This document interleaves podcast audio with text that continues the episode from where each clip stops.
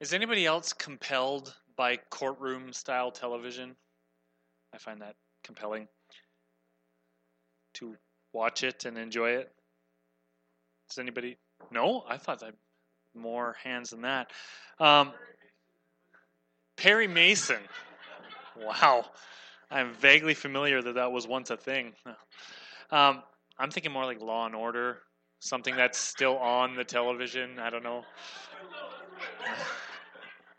Anyway, I know that Angie never misses an episode of Law and Order SVU, Special Victims Unit. She tried to get into watching Law and Order of U- UK, but she thought UK meant Ukraine, and she was confused when they all had British accents. so great. Oh, it's so great. Uh, anyway, uh, some of the best hour. I don't watch a lot of scripted television. It's mostly sports, as you know. But some of the best hours of television I've seen this year were courtroom focused. I don't know if anybody saw the O.J. Simpson American Crime Story.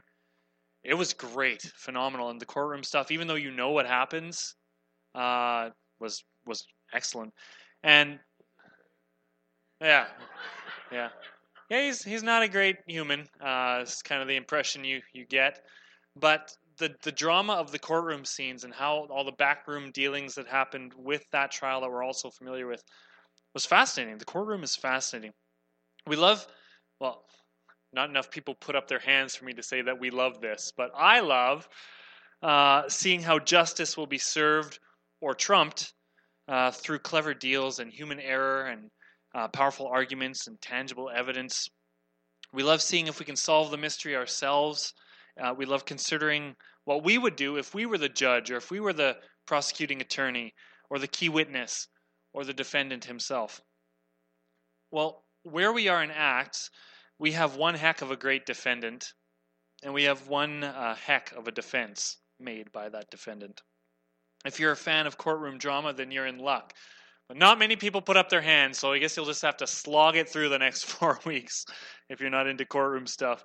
Because we'll be spending a great deal of time in the courtroom, uh, following the speech of a true champion of the faith, Stephen the martyr. Today I'm going to begin by setting the stage for what you can expect over the next little while uh, as we listen in to this, the courtroom proceedings. But first, imagine for a moment that you are in the same desperate situation as our hero Stephen. We talked about Stephen last week. We talked about what made him a hero and the life that he lived before he was forced into court and the events that led up to him being arrested. And so imagine that you were in the same desperate situation as him. Stephen a man who has worked tirelessly and fearlessly and powerfully for the kingdom is laying down his life repeatedly for both his master and his neighbor, whether that's by feeding widows or by performing miracles or by exhibiting the simple power of life lived governed by faithfulness and obedience and grace.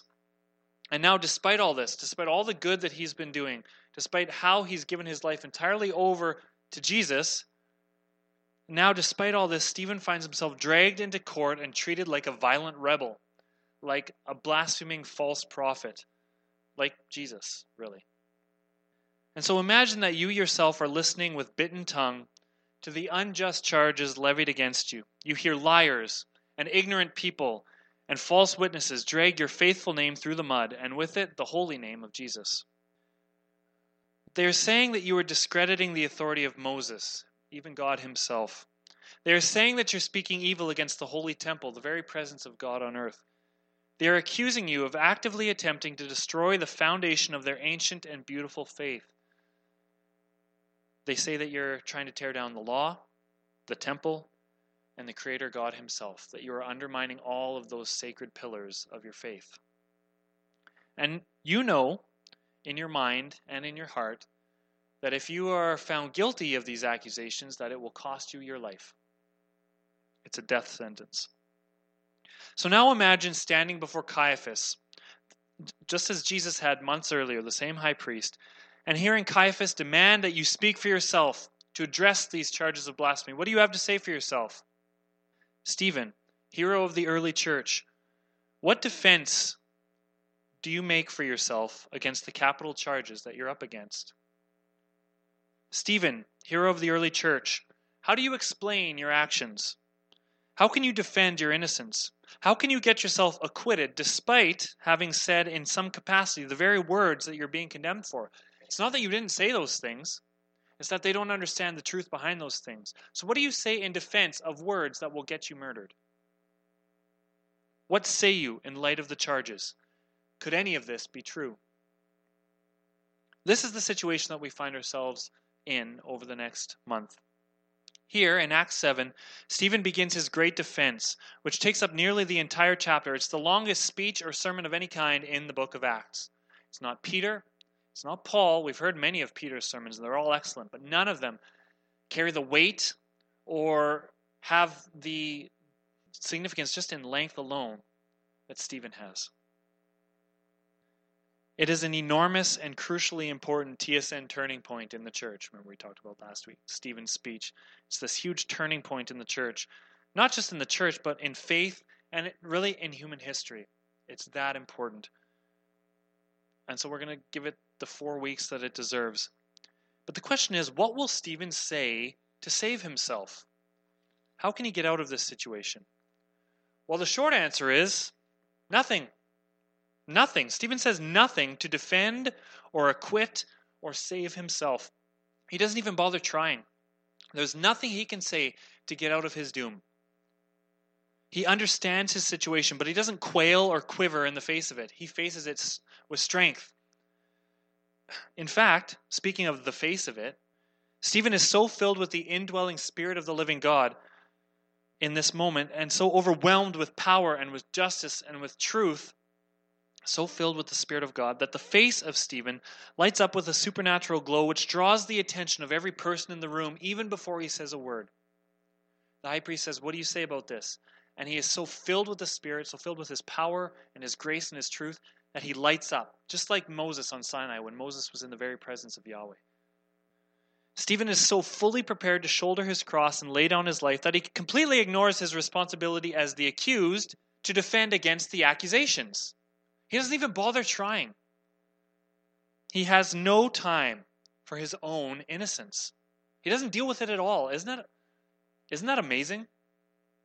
That in the face of charges that you know will get you the death penalty, you don't say anything to try to acquit yourself.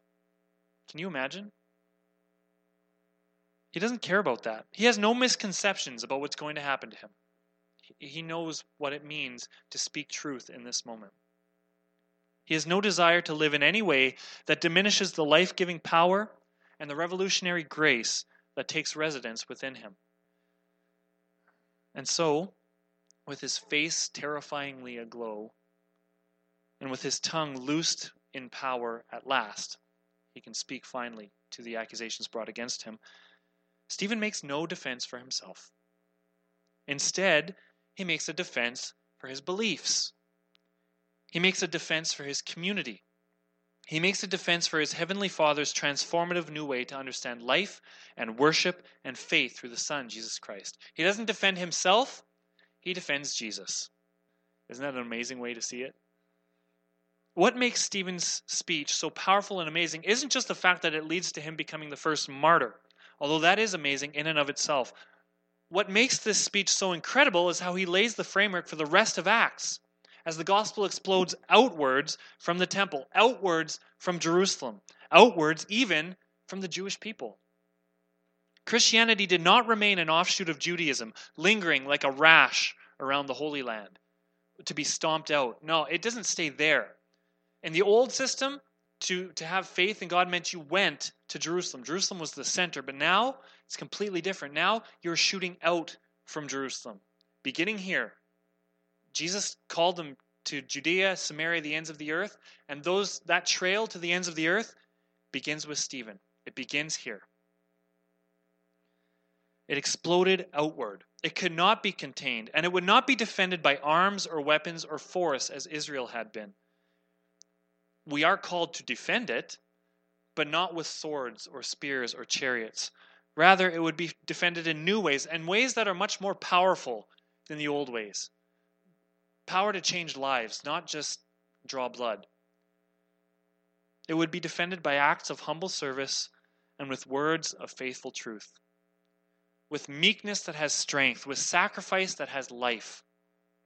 It would be defended by servants like Stephen, who knew the words of the Savior and the Scriptures so deeply that they wrapped his words with a coating of ironclad authority. Everything Stephen said, his enemies had no defense against it. They were so so perfectly scriptural and, and so deeply rooted in the inspiration of the Holy Spirit that as he says them, there's an immediate authority to them. His words had the power to caress and to and to finesse words like forgiveness and redemption. So they have the power to invite, but they also are like a hammer that strikes and crushes because they deal devastating blows, these words that he has. There is a term for this kind of speech, for what's for what Stephen is doing, and Stephen is among the very finest examples we, we have ever had of this special term. And that term is apologetics. Are you familiar with this phrase, apologetics? Apologetics isn't the same as apologizing. It's not saying, oh, sorry for this faith that I have. I used to think that's what it meant. It was like making an apology for believing something ridiculous, but that's not what it is. In all things, including the words we say, Christians are to put Christ first and themselves last. Agreed? We must become less and he must become more, even in the words that we say. And so, like, Stephen, who never even bothers to defend himself, he makes his life less. And he, t- he uses his last words to defend Jesus so that Jesus can become more. He becomes less even to death so that Jesus can become more. His only concern is the kingdom, so he defends his king instead of himself. He uses the scriptures that he's absorbed and cherished to present a reasoned and rational and historical defense for the things that he believes and proclaims. That is apologetics, arguing well for Jesus when presented the opportunity. That last little sentence there, when presented the opportunity, is an important element of apologetics because it's not apologetics if you just stand on a street corner and yell at the world for being so stupid and ignoring Jesus. That's not apologetics. That's something, but it's not apologetics. Apologetics is having a prepared, reasoned, personal argument for why you believe the things you do when asked. There's, there's a confrontational element to apologetics, but it's based in relationships. It's not saying you can't initiate, it's saying that you have a response for your situation. What do I mean by that? Well, Stephen has an opportunity presented to him, a big opportunity. He literally has the high priest and the entire Sanhedrin looking at him and saying, What do you say about this? You're being accused of discrediting Moses, the temple, God Himself. What do you say about these charges of blasphemy? And so he has a defense ready. He has a, a reason why he says these things and why he believes these things. That's apologetics. As the jaws of death grip him ever tighter, he makes the enemies of the gospel wrestle with the fact that the things he is being condemned for are in fact the very things that God, whom they claim to serve, has instituted himself through his death, resurrection, and glorification. Stephen is saying, I know that these words will get me killed, but here's why they're true. It's a pretty powerful thing. Stephen speaks truth, and they had better listen up, because Stephen does not speak for and defend Stephen. Stephen speaks for and defends Jesus, even at the cost of his own life. So, over the next three weeks, we will be examining the last words of our hero, Stephen, as found in Acts chapter 7. We'll follow Stephen on a journey through Scripture. From Abraham and the patriarchs, which, by the way, sounds like a great band name Abraham and the patriarchs. Uh, that's week one. That'll be next week. Uh, then up to Egypt into the life of Moses will be week two. And then finally to the building of the Lord's dwelling places first the tabernacle and then the temple. Then on the fourth week, we'll examine the impact of these words on Stephen, his enemies, his community of believers, and us. What effect do these words have? In all of this, Stephen's apologetical approach to faith will be presented not just to the Sanhedrin, but to you and to me as well. We have much to learn from Stephen's defense of the faith, both the manner in which he presents it and the content of the message he presents. We have much to learn from Stephen. Even though we're not attacking Stephen, we still have a lot to learn from Stephen. We will focus on the following three elements, which are the main points of Stephen's speech, and incidentally, the three truths that ultimately got him murdered.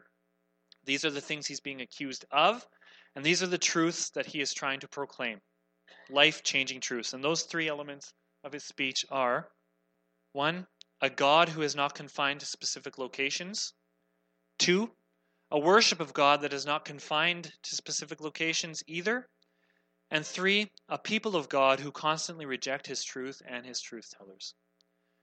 You're going to see with Moses, or sorry, with Abraham, with Moses, with the temple and the tabernacle, in all these things, these three truths come up.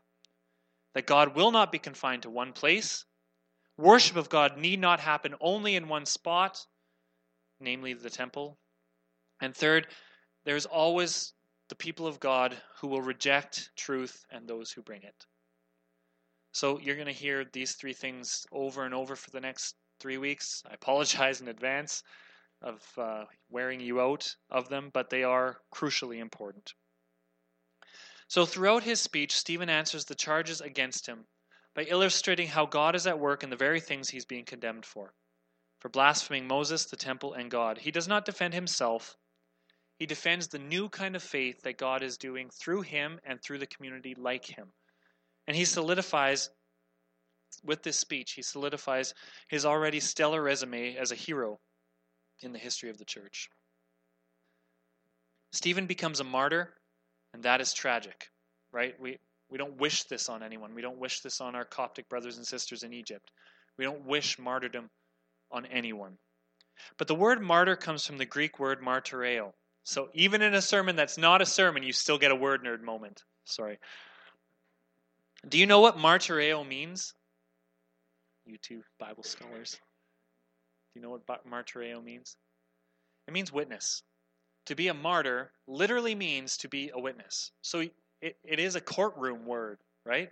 You have witnesses in a courtroom. It doesn't get much more courtroomy than witness. But a witness is not the defendant. The witness speaks about the defendant. The witness knows the truth and speaks with truthfulness regarding the true events surrounding the, the actual defendant. A, witness is all about truth, but not for themselves, but for the one they are defending. So the witness isn't the one on trial, the martyr isn't the one on trial. The one that he or she defends is the one on trial. The defendant. And in this courtroom, Stephen is aware that he is not actually on trial, God is. And the new things God is doing through his son Jesus, that's what's on trial. And so a witness's job is to speak the truth no matter the cost. A martyr's job is to speak the truth no matter the cost, even if it gets them martyred. And guess what? The truths that got our, our martyr martyred still have the power to disturb the mighty and hammer our own hearts as well. Those three truths listed behind me a God who's not confined to specific locations, a worship of God not confined to specific locations, and a people of God who constantly reject his truth and his truth tellers. Those three truths, which I will return to again and again, aren't just for the Sanhedrin. They're not just words that Caiaphas and the high council need to hear, they're words that we need to hear. They have power for us as well. This martyr, Stephen, this witness, is witnessing to you and I as well as to the Sanhedrin. Thousands of years after being stoned to death, his words still mean something to us. And I'm very excited to spend time in the courtroom with you to learn from the faithful and rational and powerful witness of Stephen. One last thing, I would encourage you to read chapter 7 yourselves. Read it a few times over the next few weeks. See how these three threads combine through the history of Israel and give power to Stephen's witness. You don't need me to tell you. I think you'll be able to see these very clearly yourself and, and get depth of meaning from it. So go ahead and read it. Uh, I also want to thank both Julia and Steph for being here this morning. Steph, thank you so much for playing with us. And uh, Angie and I are really excited to have a summer to get to do that with you. And uh, Julia, again, really proud of you. And uh, for you weren't a martyr in the sense that you were executed, thankfully. I'm very glad about that. But you were very much a martyr in the sense of bringing witness to people who need to know. And uh, thank you for doing that. Let's pray. Jesus, thank you for this powerful life that you call us to, that we have good reason to believe and have faith in you. And thank you that our belief and our faith is so richly rewarding to us. I pray that as we examine Stephen and the life that he lived and the words that he spoke and the death that he encountered and embraced, I pray that as we study Stephen, we let his words of truth and power soak into us, that we would, uh, we would learn from the witness of this martyr as well. Thank you that you are a God who can be worshiped whoever we are, wherever we are, that you accept us and welcome us uh, no matter who we are, and that we can that we've been called to accept truth and welcome truth instead of reject it. Father, I thank you for the life of Stephen and the death of Stephen and the truth and the power that, that learning about him will bring to us. All these things we pray in your name, Jesus. Amen.